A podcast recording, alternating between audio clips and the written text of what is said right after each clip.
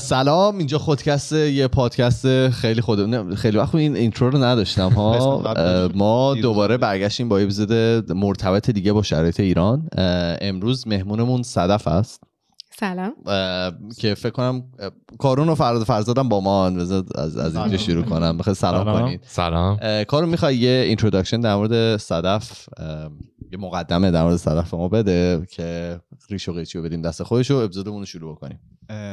آره صدف در واقع کازین بچه هاست از الان این آره این اپیزود ممکنه خیلی کلمات انگلیسی داشته باشه ببخشید. کازینم ولی خیلی داره هیت می‌گیره توی فرهنگ چیز ایرانی خیلی راحت تره. اصلا واردش نشد آره. بعد اخیرا یه ورکشاپی داشته صدف که کارزار؟ کارگاه. کارگاه کارگاه, میگن. آره کارگاه میگن. در رابطه با در واقع به حالا همه ما ایرانی ها شرایط چهار ماه اخیر خیلی همه تحت فشاریم از لحاظ روحی و روانی یه سری همون حالا ممکنه بروز داده باشیم یه سری هنوز بروز ندادیم. ولی هممون می‌دونیم که شرایط شرایط عادی نیست و در شرایط ایدال هیچ انسانی نباید با این وضعیت زندگی کنه. صدف یه ورکشاپی داشته که توی اون به آدما در رابطه با مشکلات روانی که ممکن الان براشون پیش اومده باشه تراماهایی که ایجاد شده و در واقع راه های پرداختن به اونها بهبود به اونها صحبت کرده. بعد فرزاد ایده رو با ما مطرح کرد که ما هم بیایم این مسائل رو توی پادکست راجبش صحبت کنیم و ما هم استقبال کردیم به خاطر اینکه همونجور که ایمان گفت خیلی مرتبطه و هممون بهش نیاز داریم. آره اول فکر کنیم خودمون بهش نیاز داریم ما یعنی. که وضعمون خرابه قطعا همه بهش نیاز دارن. بعد ما حالا یه چند تا جلسه هم با توی چند نوبت با صدف صحبت کردیم. راجع به مطالبی که قرار مطرح بشه چند تا اپیزود یا مجموعه اپیزود خواهیم داشت راجع به این موضوع و باور داریم که به همه می‌تونه کمک کنه.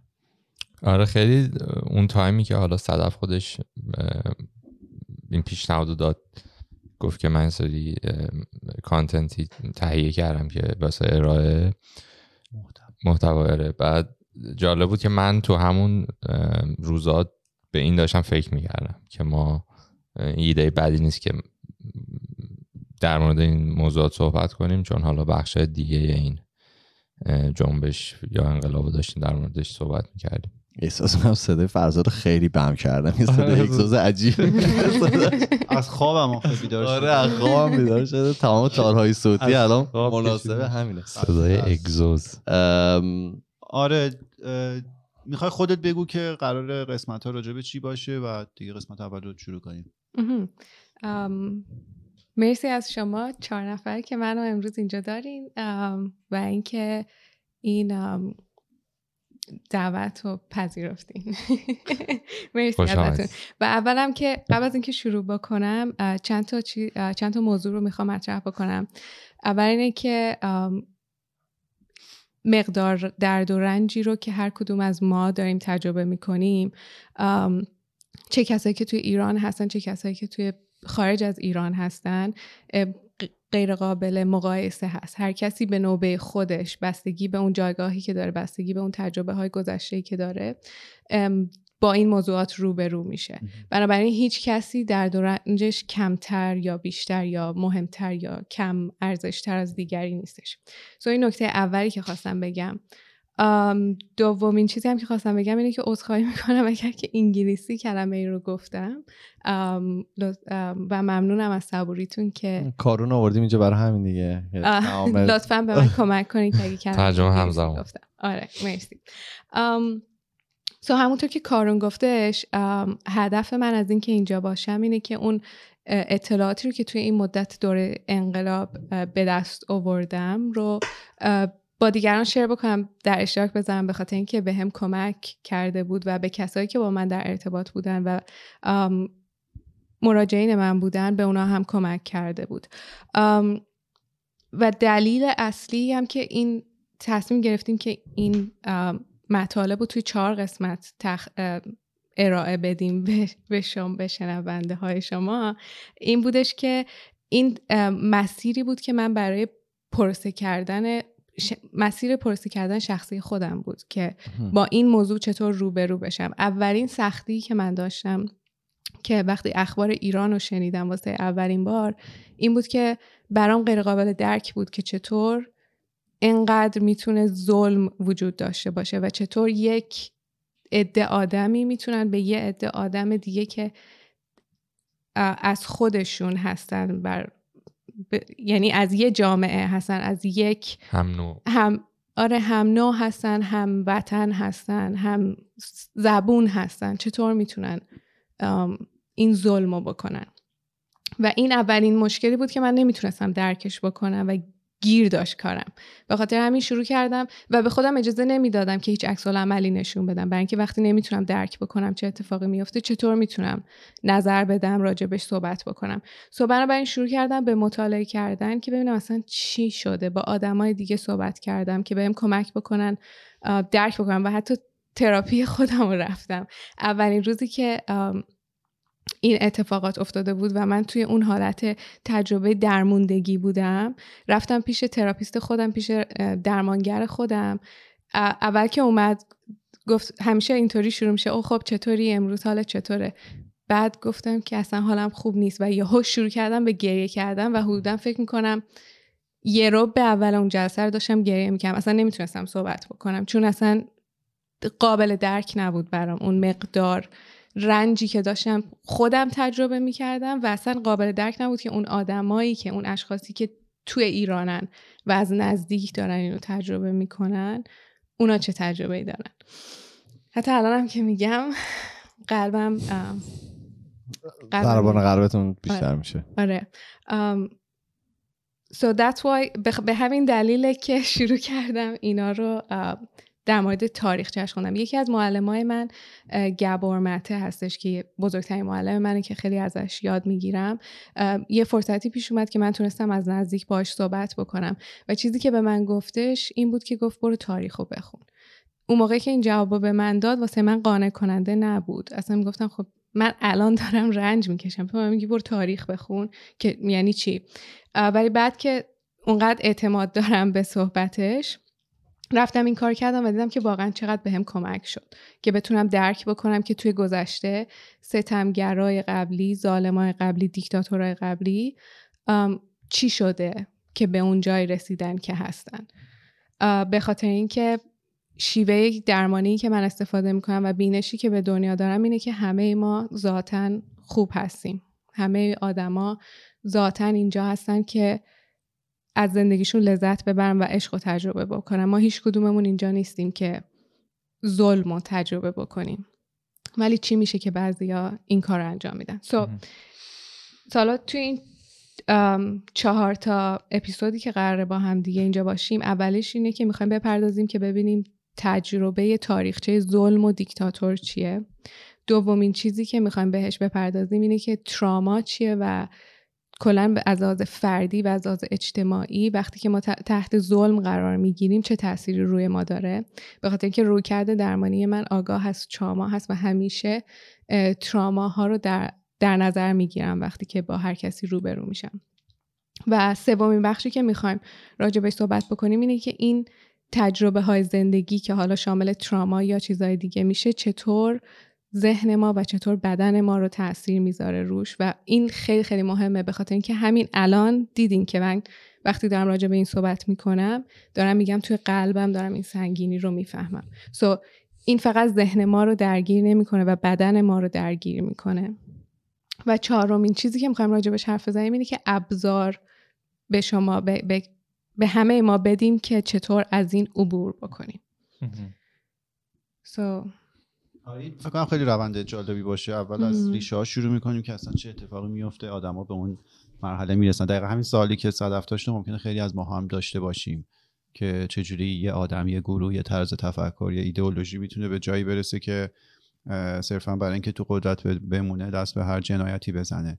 که خب ظاهرا جوابش رو داریم و مثل همیشه برمیگرده به بچگی آدم ها جلوتر میریم یه ذره شناخت بیشتر پیدا می‌کنیم روی واکنش هایی که بدن ما ممکنه به این موضوعات داشته باشه. خیلی از ماها فکر می‌کنم مثلا حالا تو فرهنگ ما چون خیلی رایج نیستش که آدما به احساساتشون بپردازن خیلی مثل حالا اینور تشویق نمیشن که از بچگی با احساسات احساسات خودشون در ارتباط باشن بهش بپردازن بهش گوش بدن.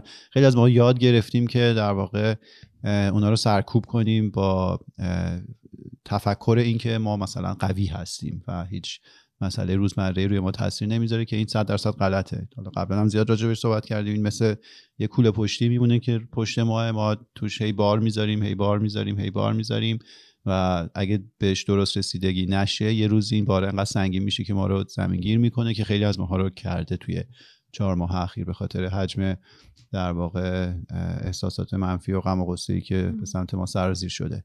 اینا رو شناسایی می‌کنی و آخرش هم فکر کنم احتمالا جذاب ترین قسمت باشه برای همه ماها. اینکه چجوری به اونا بپردازیم و سعی کنیم یک مقدار خودمون رو ترمیم کنیم. درسته. um, so ببخشید من این سورم میگم. صبح بشید بنابراین.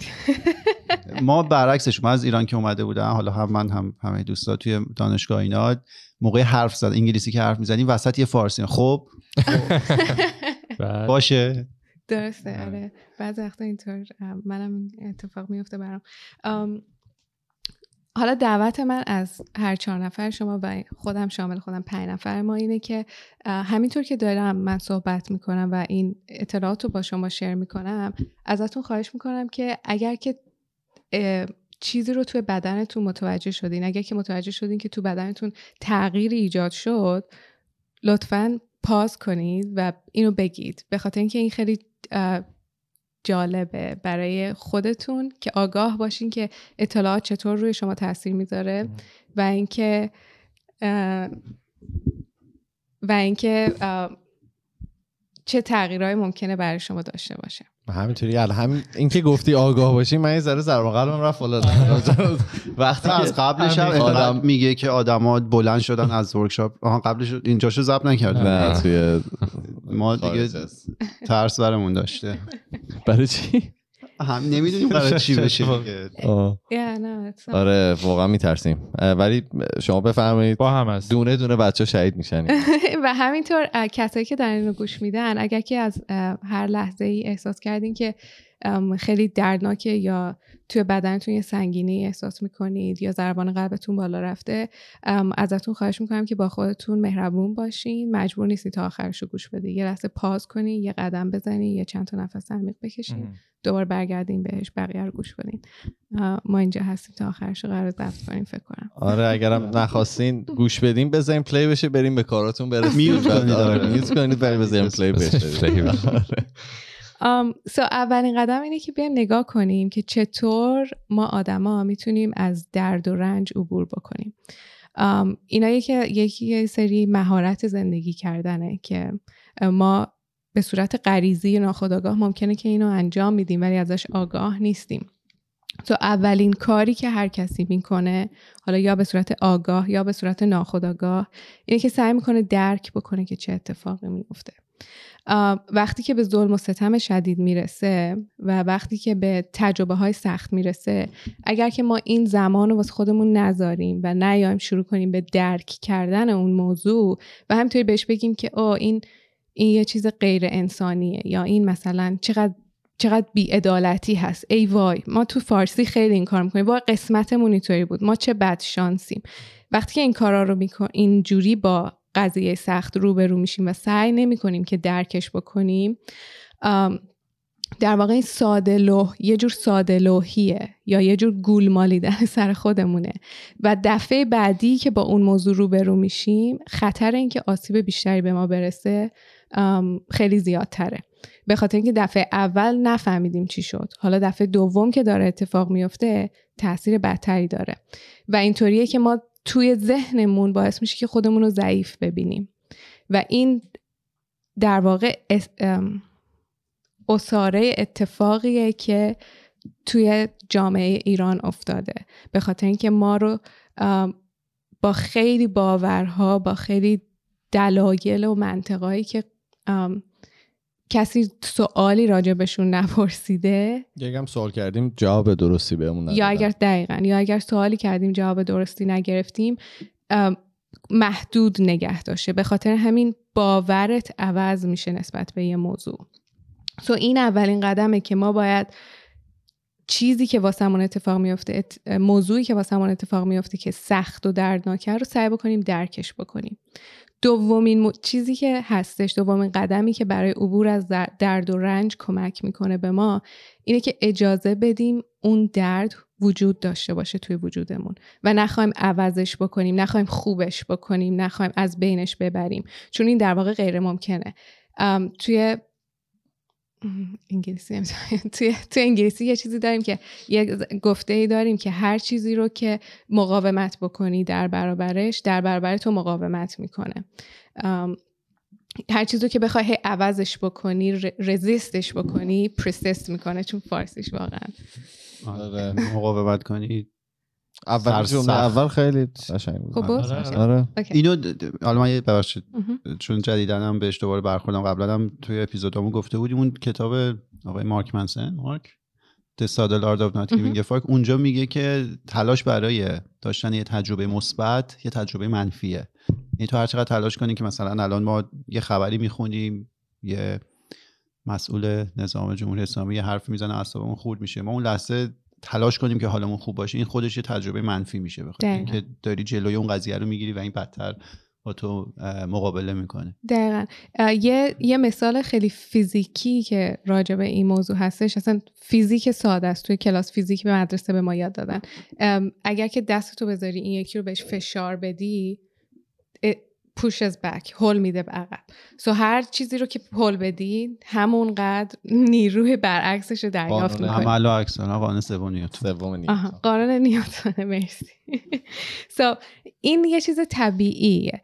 ولی ولی وقتی که ما با مسائل سخت روبرو میشیم خیلی ناخداگاهه که ما همش چون سیستم عصبی ما راحتی رو می‌خواد. همونطور که اول گفتم ما اینجا آمدیم که عشق رو تجربه بکنیم نیومدیم اینجا درد رو تجربه بکنیم. به خاطر همین می‌خوایم خوب باشه همه چیز. سو so, قدم دوم اینه که وقتی که سختی رو می‌بینی توی وجودت وجود داره اولا توی بدنت پیدا کن کجاست. کجای بدنت داری اینو احساس می‌کنی؟ توی قلبته توی قفسه سینته توی کمرت کجا داری اینو احساس می‌کنی؟ و بعد اجازه بده که اون اونجا باشه. سعی نکن عوضش بکنی. سومین چیز اینه که وقتی که با اون درد و رنجت نشستی بهش اجازه دادی که باشه کنجکاو باش. سرزنش نکن خودتو. قضاوت نکن خودتو. داستان شروع نکن به ساختن. توی داستان نپرداز توی سرت. بمون پیش اون حقیقتی که توی وجودت هست و ببین چی میاد بالا توی بدنت. بدون اینکه قضاوتش بکنی. اینم باز دوباره یه مهارتیه که تمرین نیاز داره چون ما خیلی راحت خودمون رو قضاوت می‌کنیم خیلی راحت خودمون رو سرزنش می‌کنیم و این یکی از راحت ترین کارهایی که همه ما انجام میدیم توی شرایط سخت. او اگه من این کار نکرده بودم اینجوری نمی‌شد. او من دست و پا چلفتیم او من بیورزم او من که شانس ندارم. این چیزها رو به خودمون میگیم. ولی بمون پیش اون و ببینین درد ریشش از کجا داره میاد. چرا داری اینو احساس می‌کنی و کنجکاو باش. همونطور که نسبت به فرزندت نسبت به پارتنرت نسبت به دوستت عشق و محبت داری مهربونی داری بر خودت هم همونقدر مهربونی داشته باش. تو این ستا قدمایی که توی این مسیر روبرو شدن با سختی ازتون دعوت می‌کنم که تمرینشون بکنین. یه سوال اون مرحله دوم که پیدا کنی گفتی که کجای بدن داره اون. اونم یه چیزی که باید با تمرین یاد بگیری یا مثلا خیلی وقتا حالا من خودم تو این چهار ماه تجربه که داشتم مثلا توی قفس سینم به خصوص حس می‌کردم وقتی که اعصابم خورد بود یا حالم بد بود. ولی خب نمی‌دونم حالا مثلا توی سناریوی دیگه توی اتفاقات دیگه نبوده که شاید اون تجربه رو اونقدر داشته باشم. می‌خوام ببینم که اینم یه چیزیه که با تمرین می‌تونی بهتر بفهمی که او حالا مثلا ذهنم درگیره. یا اون بیشتر حسیه. همیشه با تمرین همه چیز بهتر میشه. So, وقتی که وقتی که اولین احساسی که ما تجربه می‌کنیم اصولا اونقدر سخت و دردناکه که ما توی قلب توی قفسه سینمون احساس می‌کنیم. چون توی قلبمون ناراحتی خوشحالی عشق و نگه میداریم. وقتی که این اولین جاییه که ما دسترسی داریم بهش. ولی هر چقدر که بیشتر با بدنت بمونی هر چقدر که زبون بدنت رو بهتر بفهمی متوجه باشی نکته های ظریفتری می‌فهمی. آره توی قلبم هست توی قفسه سینم هست ولی یه ذرم پایین کمرم هم گرفته. او ولی یه ذرم زانوهام هم درد می‌کنه. تو آگاهی تو هر جا هدایت بکنی تمرکزت همونجا میره و دقتت اونجا بهتر میشه توی اون موقعیت. سو با تمرین زبون بدن تو بهتر یاد می‌گیری و بدنت هم بهت اعتماد می‌کنه که تو اینجا هستی که بهش گوش بدی. دیگه اینو لزوم الزامن واجب نمی‌دونه که مخفی بکنه خودشو از تو. به تو اعتماد می‌کنه که بهت نشون بده کجا هست که اون درد اومده ازش. مرسی. سو الان که می‌خوام راجع به دیکتاتور صحبت بکنیم این یه چیزی که توی ورکشاپ بالا اومد و همینطور توی هر دفعه دیگه که راجع به این موضوع صحبت کردم خیلی از اشخاص این کریتیسیزم نقد. نقد رو داشتن که او تو داری دفاع می‌کنی مثلا از ظالما داری توجیهشون می‌کنی. این همچین هدفی نیست. همونطور که توضیح دادم هدف فقط اینجاست که بفهمی که چرا این اتفاق افتاد. مجب... این یعنی به این معنی نیست که موافق هستی که داره مثلا این کار رو انجام میده توجیهش نمی‌خوای بکنی. یه مثالی که گبر باز دوباره معلم من می‌زنه اینه که میگه من هیتلر رو درک می‌کنم که چرا یه کاری رو کرد؟ ولی باهاش موافق نیستم که این کار رو کرد. سو این فقط این, این در واقع کمک کردن به خودته که بتونی راحت تر هضم کنی و ازش عبور بکنی. سو وقتی که دارم راجع به این موضوع حرف می‌زنم هیچ تاییدی وجود نداره. تایید یا توجیه کردن اون شخص اصلا اصلا وجود نداره. حالا چرا من هیتلر رو انتخاب کردم؟ چون همه در مورد ظالم بودن هیتلر صحبت می‌کنن و اینکه به کل جهان ثابت شده است که این ایمان نه جالب. همه اتفاق نظر دارن رو اینکه این یه نفر بکنم دیکتاتوره. یه سری آیا آقای نشد هولوکاست رو نفی می‌کردن. بله. ولی الان توی عربستان دارن توی توی امارات دارن توی درساشون آموزش میدن. هولوکاست رو آره. آره خب اونا دیگه روابط چیست؟ آره بعد از اینکه روابط درست شد. بله. یعنی هر موقع احساس کردی که اوج حماقت رو دیدی می‌تونی توی جمهوری اسلامی می‌تونی یه نفر دیگر پیدا کنی که رکورد زد یه رکورد دیگر رو برات ثبت می‌کنه. این از خواص جمهوری اسلامیه ولی میشنویم. میگن دو تا چیز انتها نداره. یکیش یونیورسه یعنی دنیای هستی. دومیشم همین حماقت این آدم هست که تو اولی شک هست ولی تو شک هم آره. مطمئنن که بله. احساس می‌کنم ما بعد شروع کردیم با میفهمیدیم ما درکشون می‌کردیم من شروع کردیم دیس کردن زیاد. نه نه نه. نه آخه خشم تو باید بروز بدی. تو می‌تونی من خشممو سرکوب نمی‌کنم هر چی که لازم باشه. عالی. می‌ذارم بیرون. بعض وقت از جلوی زانو و قوزک پا معمولا. راجع به زانو که صحبت می‌کنیم توی زانومون ما دردای مربوط به relationship و رابطه رو نگه میداریم. so اگر که گیر و گور عشقی هست تو زانو تو زانو نشون میده. چجوری اثبات شده؟ یعنی چند... علم پشتش چه علمیه؟ مرسی که این سوال پرسیدی. یکی از چیزهایی که اولینش این چاینیز مدیسن هستش. تبابت چینی؟ تب چینی هستش که اینا رو راجع بهش صحبت می‌کنه که هر کدوم از اعضای بدن ما یه درد و رنج رو توش نگه میداره. و دومین چیز اینه که یه سری تحقیقات انجام میدن که دستگاه وصل می‌کنن و ببینن که کجای بدن سیستم عصبی فعال میشه وقتی که به موضوعهای مختلف فکر می‌کنی.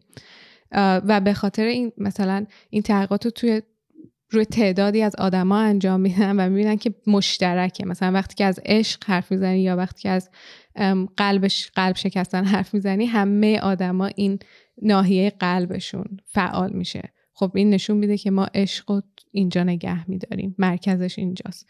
یا وقتی که از اضطراب صحبت می‌کنیم زیر rib cage زیر قفسه سینت نشون داده میشه که مثلا توی توی Hinduism بهش میگن solar plexus یعنی یه کلمه خوب داره خورشید مرکز خورشیدی یا یه همچی چیزی چه فارسی. سو استراب و انگزایتی رو ما اینجا نگه میداریم. یه چیز دیگه هم که من راجبش همیشه صحبت می‌کنم حالا اینو می‌خواستم توی بخشی که به بدن می‌رسیم راجبش صحبت بکنم. ما یه, سیس... یه عصبی داریم به نام ویگس نرو که از پایین برین استممون از پایین ریشه مغزمون شروع میشه و می‌رسه به دل و روده ما. سو رودهمون هم همینجا زیر قفسه سینهمونه. سو روده ما وصل به سیستم عصبیمون. بر همینه که دلهوره احساس می‌کنیم. دلم یه هوی ریخت. یا مثلا تو انگلیسی میگن تو دلم پروانه گرفتم.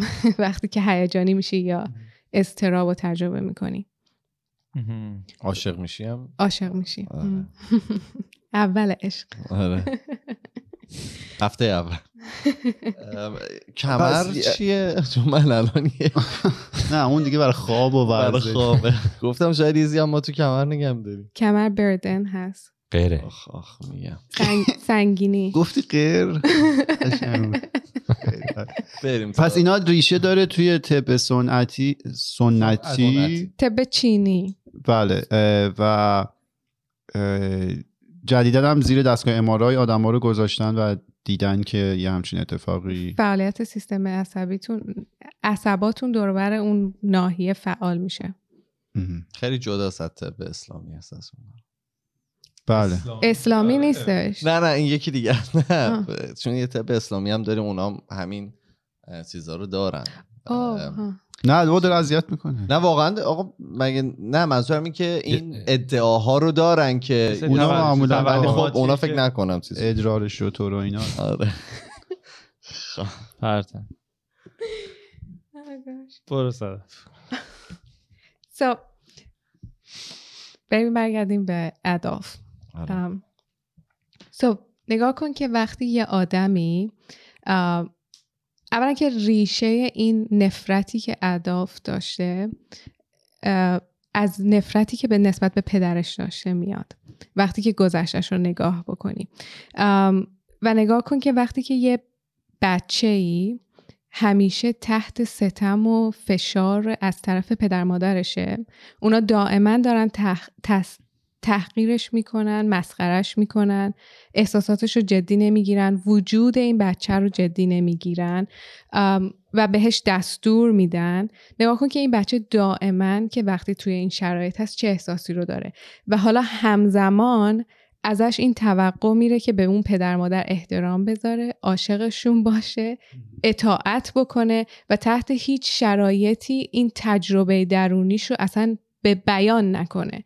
چون اگه بیان بکنه بدتر سرکوبش می‌کنن. سو so, نه تنها حق بیان کردن نداره بلکه اگه بیان بکنه عواقب خیلی بدی داره. سو so, خودش این تصمیم رو می‌گیره که اصلا نمی‌خوام راجبش حرف بزنم. همون بهتر که هیچی نگم. سو so, هر خودخوری و تو خودش میریخته. یا سو تو خودش میریزه چیزا رو. چرا شما میخندید آخه تیپیکال فرهاد دیگه یه جمله میگه شوهرم وار. سو اگر که یه هر آدم بزرگسالی توی همچین موقعیتی باشه تو اگه توی رابطه باشی و پارتنر دائما تو رو ظلم بهت بکنه تحقیرت بکنه اذیتت بکنه یه جایی به زبون میاری یا لاقل به دوست صمیمیت میگی یا لاقل دیگه قابل تحمل نیست واسه این. این لبریز میشه دیگه یه جا دیگه نمی‌تونی تحمل آها یه جا نمی‌تونی تحمل کنی ولی بچه چاره ای نداره. نمی‌تونه به کسی بگه. بچه اصلا جایی رو نداره که بره چون سروایوالش زنده موندنش وابسته به حضورش کنار پدر مادرش و خونهش اونجاست. کجا بره؟ چیکار کنه؟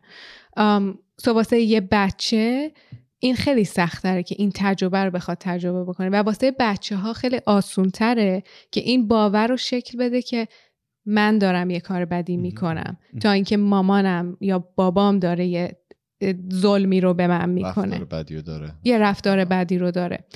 حالا بعضی از بچه ها حساس تر هستن به این موضوعات. یعنی زودتر بهت... قویتر احساسشون می‌کنن این موضوع رو. و اون کریتیسیزم چی میشه نقد. اون نقدی که نسبت به پدر مادرشون دارن و توی خودشون نمی‌تونن نگه دارن و به یه شکلی می‌خوان اینو نشون بدن که من متوجه میشم که این کاری که داری می‌کنی غیر قابل قبوله برای من. سو همینه که بچه ها لجباز میشن همینه که بچه ها داد و بیداد می‌کنن فراستریشنشون رو نشون میدن. سو می‌خواد بگه که من کلافه هم از دست این کاری که تو داری می‌کنی به جای که تو خودش نگه داره. سو بستگی به اون ویژگی های شخصی اون بچه هم داره که چطور اینو باهاش روبرو میشه. اینجوری که نشون داده میشه اداف یه بچه حساسی بوده. و به خاطر اینکه نقد و تقریبا مخفی نمی سعی می‌کرده که مخفی نکنه مورد ظلم بیشتری قرار می‌گرفته. پس درست داشته اولش رو درست داشته می‌رفته. یعنی مشکلی که بوده رو می‌خواسته ابراز بکنه ولی خب اونور درست دریافت نمی‌شده. دقیقا. سو به خاطر همینه که اگر باشه اولش گفتم که ما هممون یه جور به دنیا میام هممون اون غریزه رو داریم. اون آگاهی درونی رو داریم که چی درسته چی غلطه. So, این تاثیراتی که این ظلم و ستم داره روی هر شخصی غیر قابل بازگشته. یعنی اینکه نمی‌تونی که اینو برش گردونی. مگر اینکه یه جایی توی زندگیت واقعا تجربه انسان بودن رو تجربه کردی. یعنی یه نفر با تو مثل آدم رفتار کرده.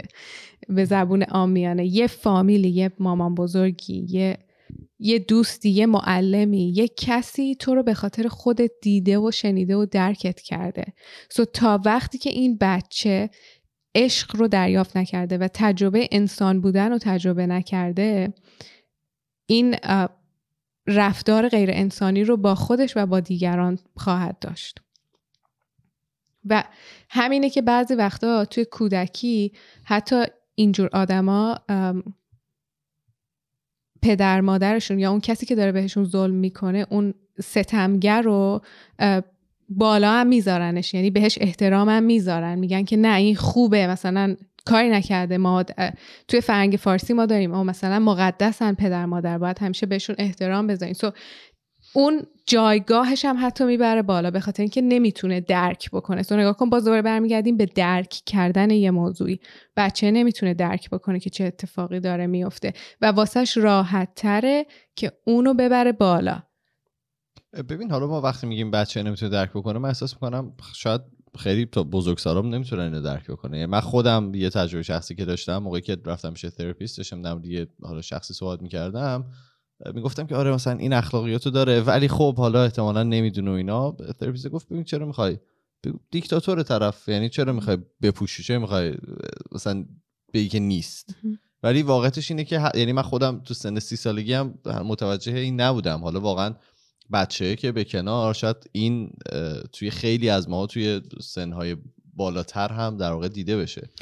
دقیقا. so یا اینه که ما راجع به این صحبت می‌کنیم با یه کسی توی بچگیمون یه کسی به ما عشق و یاد میده که احتمالش خیلی خیلی کمه که ما بتونیم به عنوان یه بچه اینو اصلا به زبون بیاریم. اصلا آگاه باشیم که یعنی جمله هاش کلمه هاشو داشته باشیم که اینو به زبون بیاریم و ابرازش بکنیم. سو یه بچه احتمالا آگاه هستش که چه اتفاقی داره میفته ولی ابزار بیان کردنش رو نداره و کسی هم نیست که بهش کاملا گوش بده و با عشق دریافتش بکنه.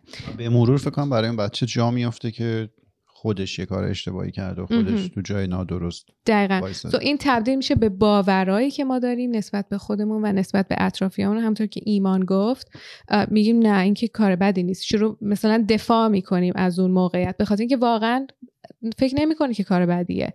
چون داره همیشه از یه بود بهش نگاه می‌کنه. تا وقتی که یه نفر بیاد از بیرون بهش نگاه بکنه بگه که نه اینو نگاه کن. حقیقت اینه. سو بهش کمک بکنه که از یه جنبه دیگه حقیقت رو ببینه. سو یا اینی که یه نفر به تو عشق میده راجبش صحبت می‌کنی و می‌تونی ازش عبور بکنی یا اینکه این یه جای تو بدن جمع میشه و بعد میای شروع می‌کنی اینو خالی کردن سر دیگران. تو انگلیسی بهش میگن enactment. سو اینو ری انکت می‌کنی. دوباره تکرارش می‌کنی به سر یکی دیگه. سو اگر که یه بچه ای همیشه بهش ظلم شده تحت آزار و اذیت قرار گرفته تبدیل میشه به اون آدمی که ظلم می‌کنه به دیگران. اینو فکر کنم حالا من تو زندگی خودم تجربه کردم. توی مثلا میدم که یه نفر اخلاق بدی داره از اطرافیان نزدیک بعد همیشه می‌گفتم که من نمی‌خوام این آدم باشم. بعد یه ذره بزرگتر که میشی به این آگاهی می‌رسیم که دقیقا دارم همون کارا رو انجام میدم. یعنی با اینکه تو ذهنم این بود که نمی‌خوام اون رفتار رو داشته باشم و اون آدم باشم ولی دقیقا دارم همون کارو می‌کنم. شاید خیلی دیر بعضی موقع آدم بهش آگاه میشه. so so, توی توی روانکاوی توی psychoanalysis اینو دیگه واقعا فارسیشو نمی‌دونم. psychoanalysis روان روانکاوی توی روانکاوی به این میگن transference transference یا counter transference یعنی اینکه ما یه چیزی که یه تجربه ای رو که داریم یه جایی تجربه کردیم به سمت یه نفر دیگه هدایتش می‌کنیم. یعنی اگر که من یه نف... project می‌کنیم روی یه نفر دیگه. projection فرق داره. projection یعنی فرافکنی.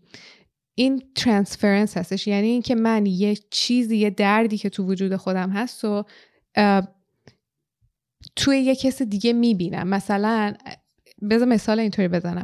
مثلا یه نفر مراجع میاد پیش من داره راجع به ما... یکی از ویژگی های مامانش صحبت می‌کنه یا ویژگی های یک کسی یک کسی توی زندگیش باباش partner ش هر کسی. من وقتی که اون رو به اون بازگو می‌کنم یک چیزی توی وجود من مثلا مدلی که این حرف رو زدم یا حالت صورتم باعث میشه که اون مامانش رو توی من ببینه و اون خشمی که نسبت به مامانش داره رو هدایت بکنه به سمت من.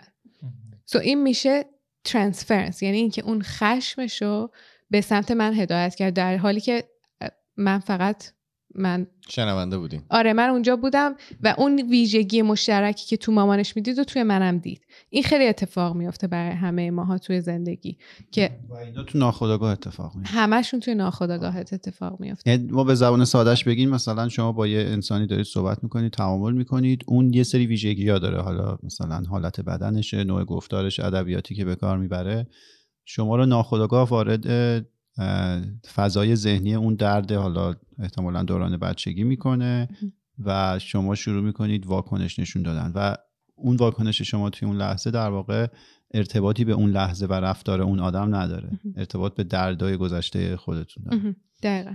یه سوال. این می‌تونی اینطوری برداشت بکنی که طرف به خاطر که هیچ وقت نمی‌تونسته حالا اگر که بگی مادرشه این خشم رو نسبت به مادرش نشون بده اولین فرصتی که احساس می‌کنی نفر میفهمتش اینو داره این کار انجام میده؟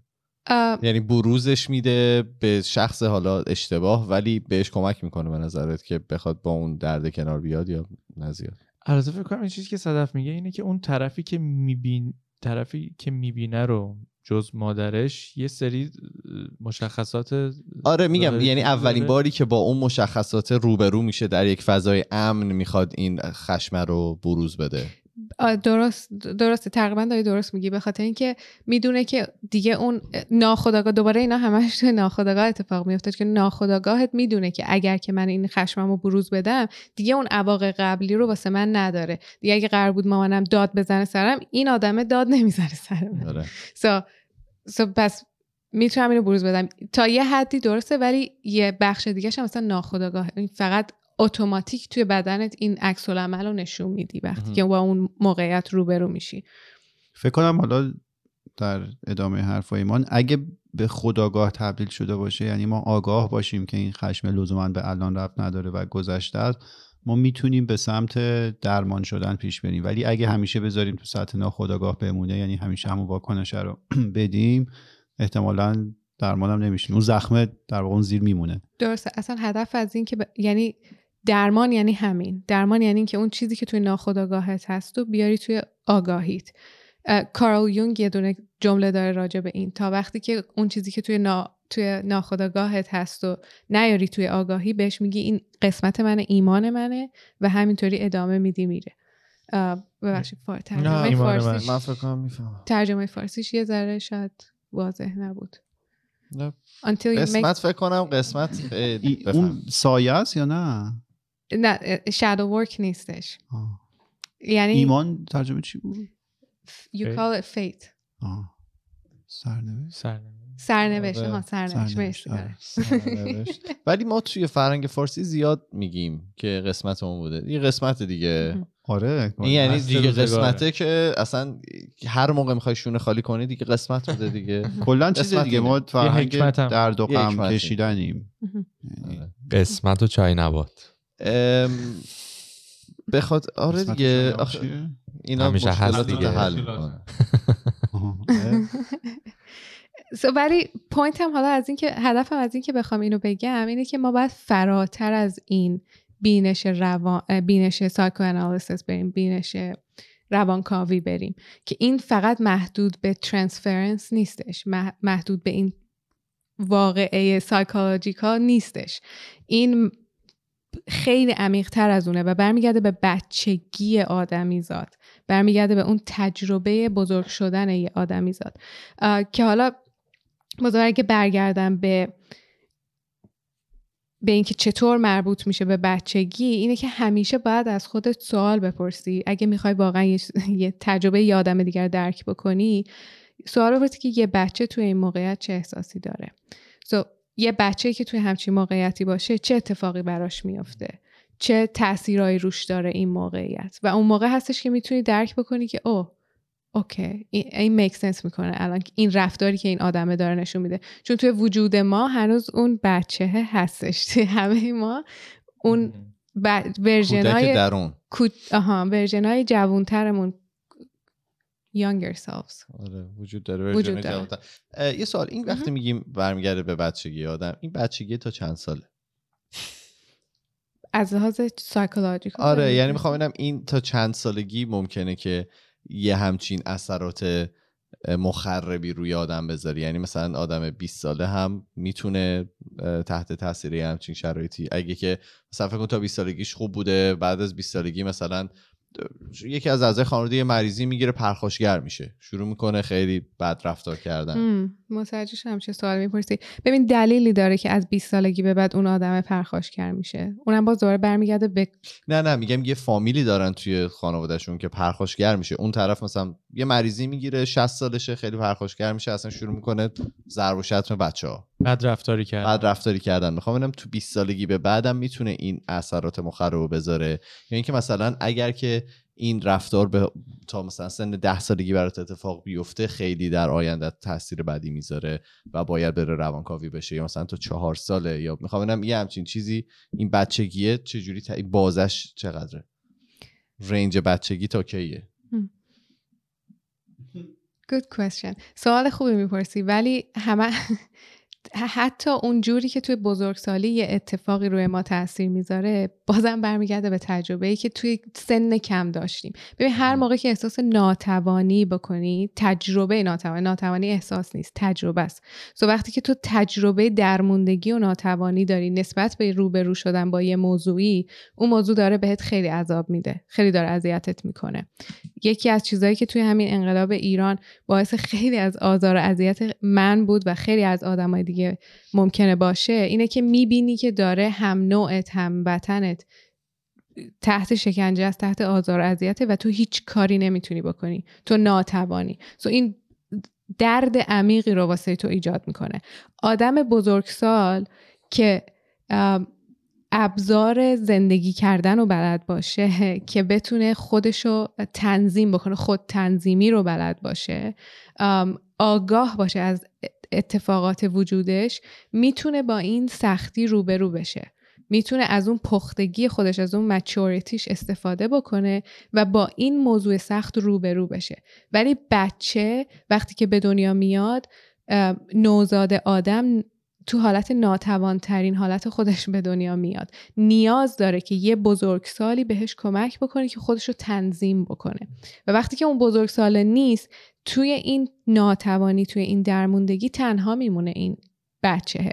اون موقع است که اون تجربه سخت تبدیل میشه به تراما تبدیل میشه به یه چیزی که نمی‌دونه باید براش چیکار بکنه و اونو شکل میده. یعنی اگر بچگی درستی داشته باشی با درست رفتار شده باشه در واقع با منطق با تو رفتار شده باشه احتمالا اگر در بزرگسالی با ترامایی روبرو بشی راحتتر می‌تونی درک و هضمش بکنی. دقیقاً. باش کنار بیای. اون اثر مخرب رو نداره روت. و اگر داشته دلیلش اینه که احتمالا توی بچگی یه تجربه داشتی که این الان داره اون رو در واقع تریگر می‌کنه داره اون رو فعال می‌کنه دوباره توی ذهن تو. درسته. تقریبا همینه. ولی لزوما به این معنی نیست که این تجربه داره یه تجربه مستقیم که شبیه به این بود و میاره بالا. این فقط به اینه که تو ابزار روبرو شدن با اینو نداری یا فکر می‌کنی که ابزار روبرو شدن باهاشو نداری. من خیلی داریم می‌فهمیم تو حرف صدا. ولی ادامه سوالای ایمان چیزی که نمی‌دونم می‌خوام بپرسم اینه که این کل این مبحثی که همه چی برمیگرده به بچگی آدم توی روانشناسی یه چیز ثبت رسیده یه واسه همه روانشناسا. یا مثلا یک یه طرز فکریه که چون می‌دونم که حالا تو روانشناسی مثلا بعضی یه استایل نمی‌دونم استایل شاید approach approach سام درخشانی دیگه همه می‌دونن. که برمیگرده به بچگی آره نه ولی می‌خوام ببینم مثلا این یه approach یک دیدگاهیه که مثلا شما دارید follow می‌کنی. شاید یه روانشناس دیگه یه یه گروه دیگه اصلا به این باور نباشن. یا این یه چیزیه که نه یه چی میگن یه بر مینیمومیه یه لولیه که همه روی این باورن. و اگر این هست ما می‌تونیم این نتیجه گیری رو بکنیم که هر آدمی که هر رفتاری بدی با ما انجام میده یا خود ما. تو بانک میریم مثلا طرف از عمد کارمون رو راه نمیندازه فلان بیسار. سریع مثلا نتیجه گیری بکنیم که اوکی این به خاطر بچگیشه. آره. مرسی از این دو تا سوالت. سوال شد. مرسی از این سوالت. ببین وقتی که به mental health professionals فکر می‌کنیم یعنی به کسایی که به به صورت حرفه‌ای سلامت سلامت روان. شما رو می‌تونن بهتون کمک. بکنن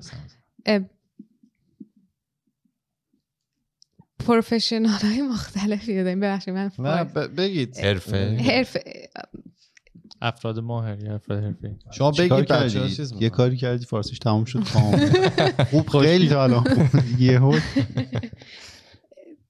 مثلا روان پزشک داریم روان شناس داریم روان درمانگر داریم کوچ داریم مربی داریم. سو هر کدوم از این اشخاص حرفه‌ای یک کاری رو می‌کنن توی مسیر درمان یه شخص. مثلا تو اگه بری که یه جلسه بگیری با و همه برای بهتر شدنه. سو هدف از این که تو میری پیش هر کدوم از این اشخاص حرفه‌ای که به سلامت روانت کمک بکنه اینه که تو حالت بهتر بشه. اینه که تو سلامت روانت تو دوباره پیدا بکنی. اینه که همه برمیگرده به بچگی. تمام روان درمانگری برمیگرده به بچگی. یعنی تو وقتی که میری یه جلسه روان درمانی می‌گیری همه میرن توی بچگی چون همه چیز برمیگرده به بچگی. ولی اگه که بری یه جلسه کوچینگ بگیری یه جلسه مربیگری بگیری اونم می‌خواد بهت کمک بکنه ولی نسسری لزوما نمیبرتت توی بچگیت. با اون مشکلی که الان هست کمک راهکار بهت میده.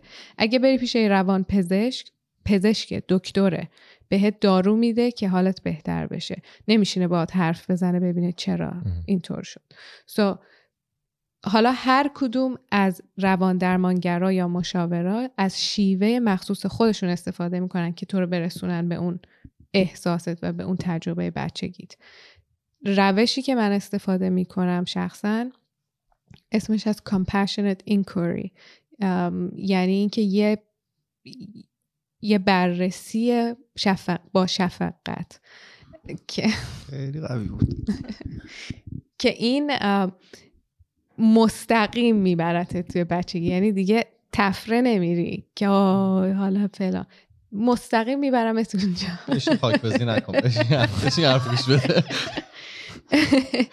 مر... به کار بده بشین.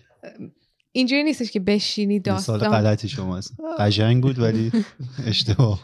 داستان تعریف کنی اینطوری شد اونطوری شد. میبرمت مستقیم توی بچگی.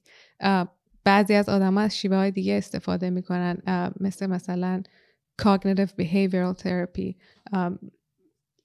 اصلا فارسیشو نمی‌دونم. نه اینو همون همونو این CBT. CBT بعضی هم سی بی دی رو استفاده می‌کنن و مشتقاتش. آره پس تو یعنی خلاصه کنیم توی این شاخه روانکاوی همش برمیگرده به بچگی بیسش توی شاخه. های دیگه می‌تونه به جای دیگه بر. مرسی از بحث منحرف من. فکر کنم این پس نه بگو نه یه چیز دیگه هم که حالا می‌خواستم بگم توی جوامع خارجی یه موقعی که بچه به دنیا میاد به خاطر اینکه اه، خواهر من یک سال گذشته بچه دار شده اینی که هر جایی که کار بکنی معمولا یک سال به تو وقت میدن که توی بزرگ شدن اون بچه شریک سهیم باشی در کنارش باشی در واقع یک سال بهت حالا یه حقوق مکفی. آره حالا یه حقوقی بهت میدن نه حقوق قبلیت ولی خب به مادر میدن به دیگه مادر میدن که بتونه در واقع کنار بچه باشه و توی اون یک سال اول حالا زندگی فا. آره نقش خیلی مهمی رو ایفا بکنه. این می‌دونم مطمئنا توی ایران وجود نداره. کمه. دو- هست؟ کمه. دو هفته است فکر می‌کنم. نه بیشتره. واقعا؟ آره. ولی شاید. همه جا ندارن یعنی یه چیزی آره، آره. و آخر آره. مثلا اینجا یه قانونی هستش که طرفی که میره حالا اون در واقع مرخصی زایمان و اینا. قانون آره. قانون هست که نمی‌تونن کسی رو جایگزینش کنن. یعنی وقتی طرف برمیگرده باید شغلش باشه. ولی خب تو ایران می‌دونی قانون اصلا تعریفش فرق داره با جاهای دیگه دنیا. و همین معلوم نیست چه سید مرتضی نشسته میگه آره یا نه. بله. سر بریده تو ایران چرخوندن هشت سال. گاردریل رو جابجا کردن. ادام ام. بریم جلو ببینیم این آدم چرا این کار رو کرد بله. می‌خوام بله. ببینم تو بچگی اون آدم از یک کلیفنگر عجیب باید بذاریم روش بخاطر یک ساعت شده به اون به اون قضیهش باید فکر بکنیم ایوا ببخشید نه نه نه. نه ما من دارم یعنی فکر کنم 95 نه. درصد سوالا رو من پرسیدم یه ده درصدش هم 95 5 درصدش هم فرزاد بود که پرسید. فارسی شما رو تموم کرد نفسم فراد کشید نه ریششو می‌زد به میکروفون خب بفرم سو بیایم نگاه کنیم که توی خانواده هیتلر توی اون هاوس هولد توی اون خونه چه اتفاقی میافتاده واسه مجموعه این اعضای این خانواده؟ خیلی چارچوب این خانواده شبیه به چارچوب یه رژیم تمامیت اه، خواهه. توتالیتر. بله مرسی. شبیه به یه دو طرف هست. برعکس. آره. یه رژیم تمامیت خواهد به خاطر اینکه یه نفر که توی این خانواده بابای خانواده بوده قدرت دستش بوده و تصمیم می‌گرفته. بقیه اعضای خانواده که شامل بچه ها و همسر اون فرد میشه اطاعتگو و مطیع اون ش- ش- پدر بودن. که همیشه باید به حرفش گوش بدن همیشه باید احساسات اونو هوسای اونو ام، تصمیمات اونو اطاعت بگن و حتی اگر که باعث آزار و اذیتشون میشه هیچ حقی ندارن که هیچ نظری بدن این خیلی شبیه به موقعیتی که اتفاق میفته توی واقعا یه رژیم تمامیت خواه که این اتفاق میفته که آدمایی که ضعیفترن مثل سکیوریتی گاردا پلیس امنیت. امنیتی هدفای اون دیکتاتور رو بدون حضور اون دیکتاتوره ادامه میده. با اینکه شاید هم اصلا هدفهای منطقی و انسانی نباشه. دقیقا. اون بیعدالتی اون حقارت و جلوش هیچ چیزی نمیگه. به خاطر اینکه می‌خواد هدفهای اون رو ادامه میده به خاطر اینکه خودش هم قربانی اون موضوع هستش. حالا این چجور شبیه به چارچوب خانواده هستش؟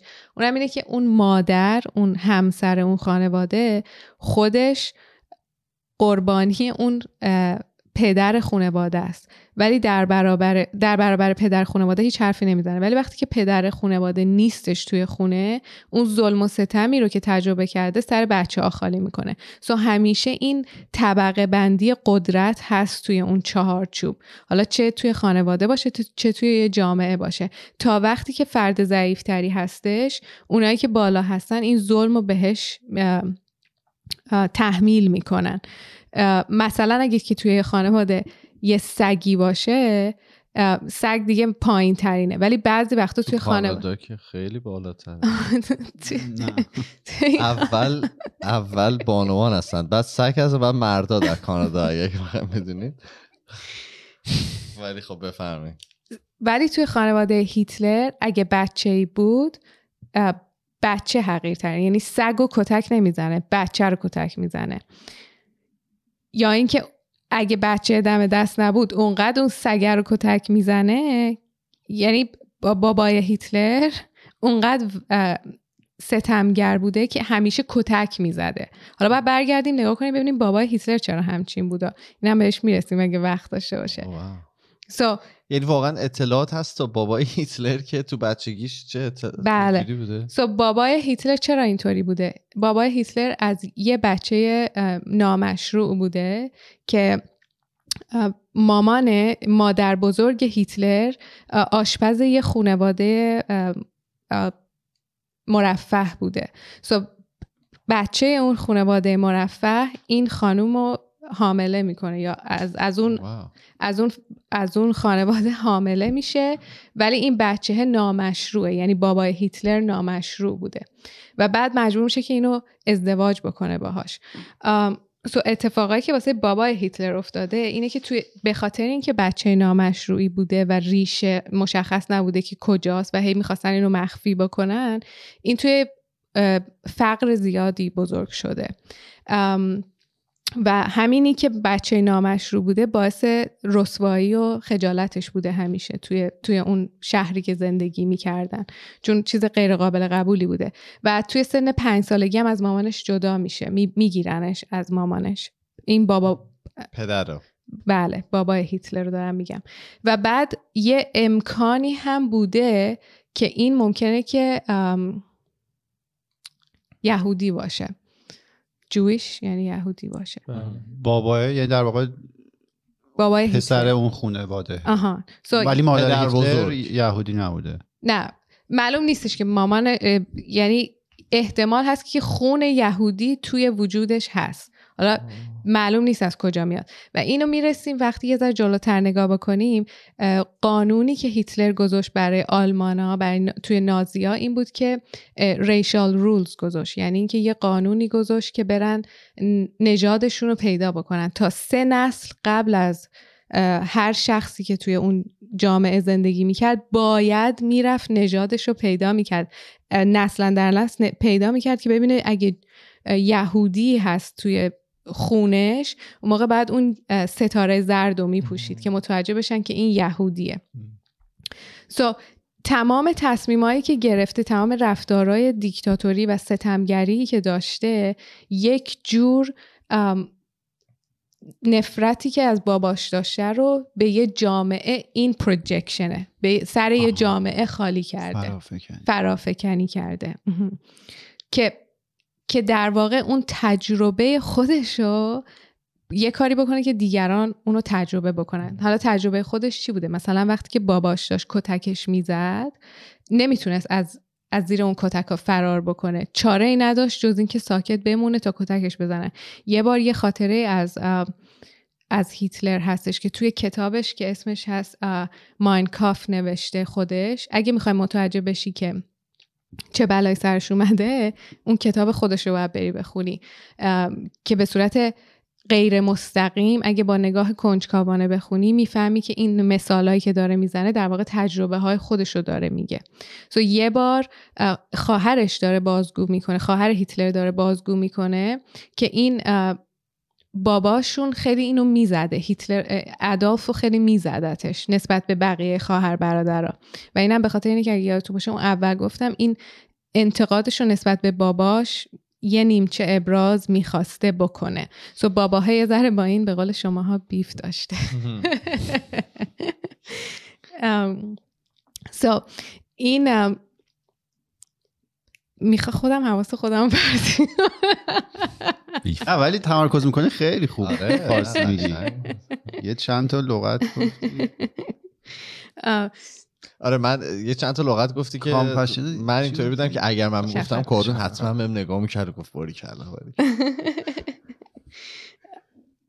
سو این میشه لطفا یاد کتکش می‌زده؟ به خاطر که حساس بوده. خیلی خیلی بیشتر ادالف رو می‌زده. تو وقتی که داره یه بچه ناتوانه می‌زده خواهرش داره بازگو می‌کنه این خاطره رو که یه بار ادالف و بابام داشت می‌زد و این هیچ عکس عملی نسبت به این کتک خوردن نداشت. ثابت وایستاده بود. و نه تنها ثابت وایستاده بود بلکه بعد از اینکه کتک خوردنش تموم شد اومد به مامانش گفت بابا منو سی و دو بار زد.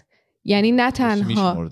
آها. نه تنها هیچ عکس عملی نشون نداده نسبت به این بلکه داشته میشمردتش سو so, نگاه بکن که اون بچه چه تجربه ای رو داشته تجربه می‌کرده که خودشو وادار کرده که بشماره شماره کتک خوردن شد. خیلی دردناکه.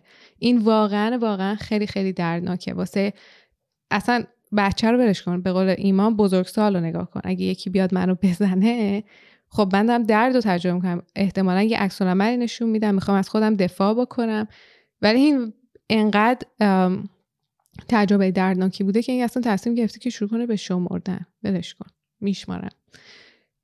و این درموندگی این ناعلاجی اون تجربه رو به سر آدمای یهودی تکرار کرده که با این که این ستاره زرد و بپوشن هیچ راهی نیستش که بتونن مخفی بکنن یهودی بودنشونو و یه قانونی هم بوده که اگر که کس می‌دیده یه کسی که یهودیه می‌تونسته بهش مثلا اگه یه نفر یه گالون شیر دستش بود از بقالی اومده بود و توی پیاده رو می‌دید که ستاره زرد داره و اینو گرفته می‌تونی بدون هیچ دلیلی شروع بکنی بهش حمله کردن کتک زدن شیرم رو سرش خالی کنی بقیه آدما هم بیان همه با هم مسخرش بکنی و هیومیلیت بکنی دیگه مسخره بکنی تحقیرش بکنی.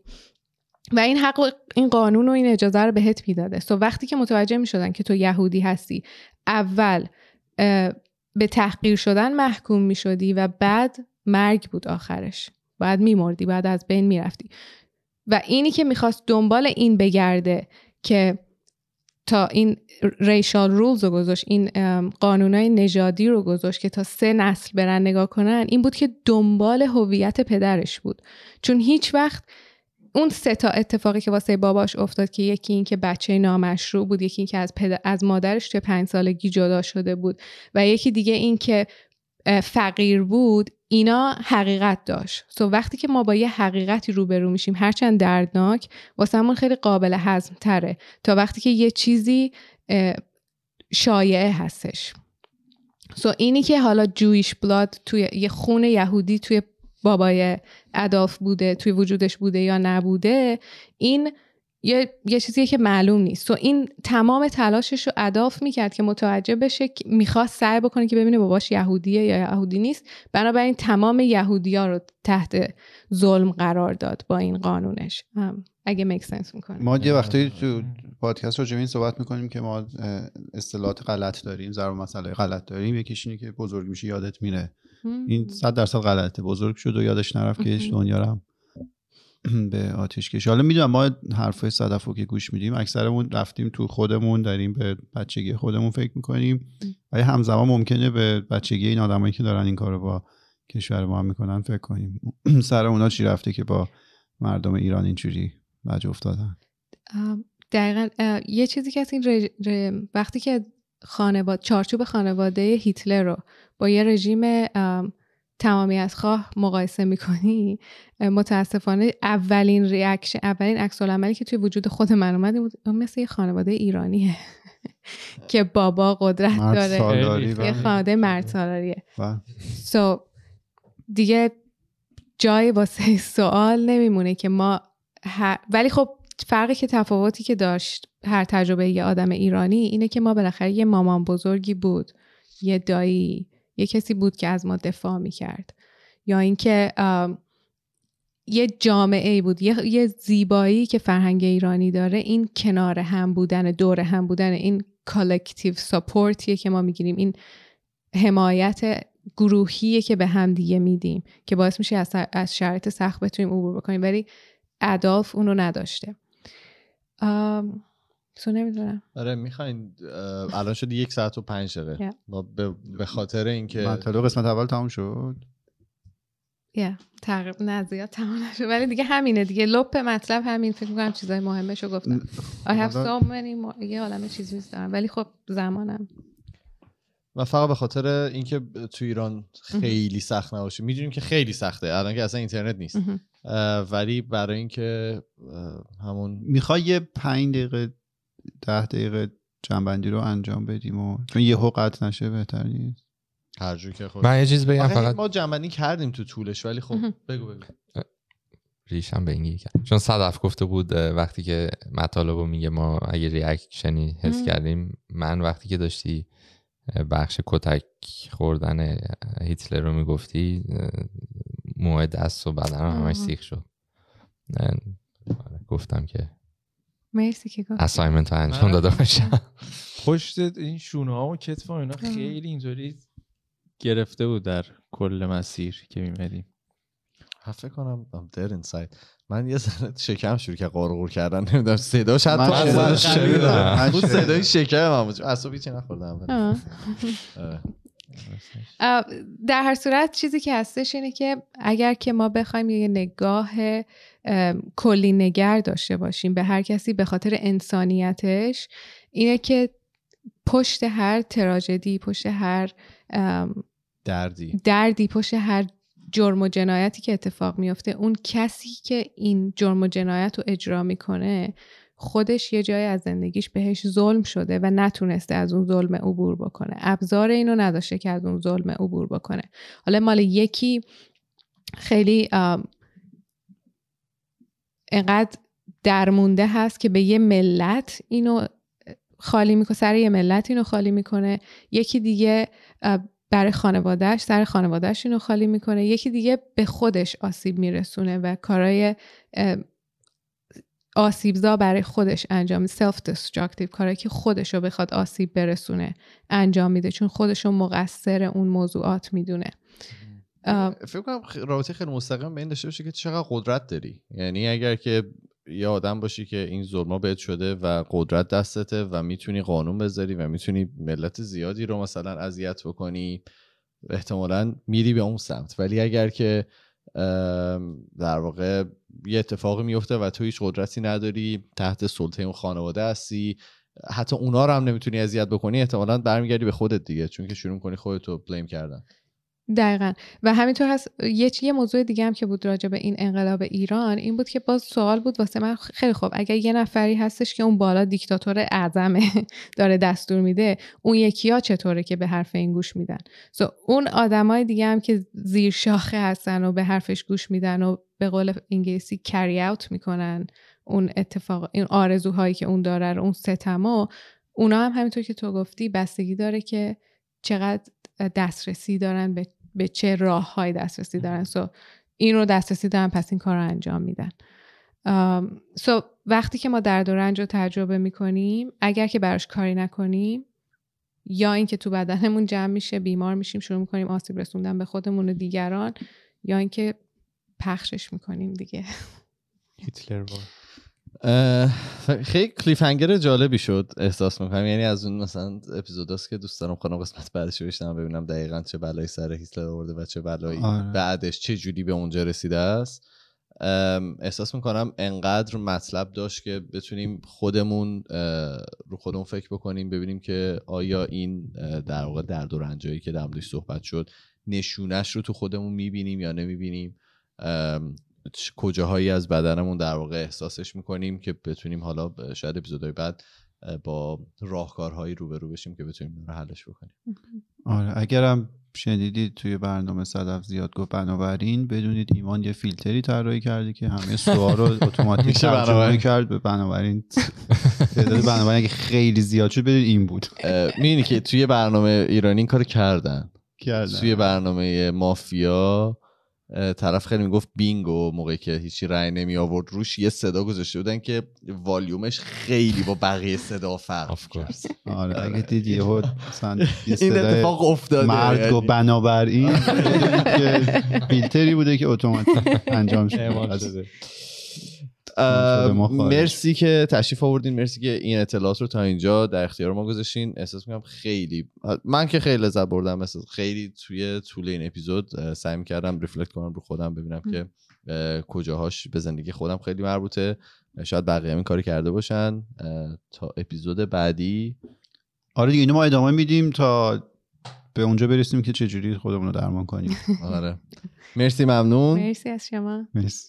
پس فعلا خدافظ خدافظ زن زندگی آزادی.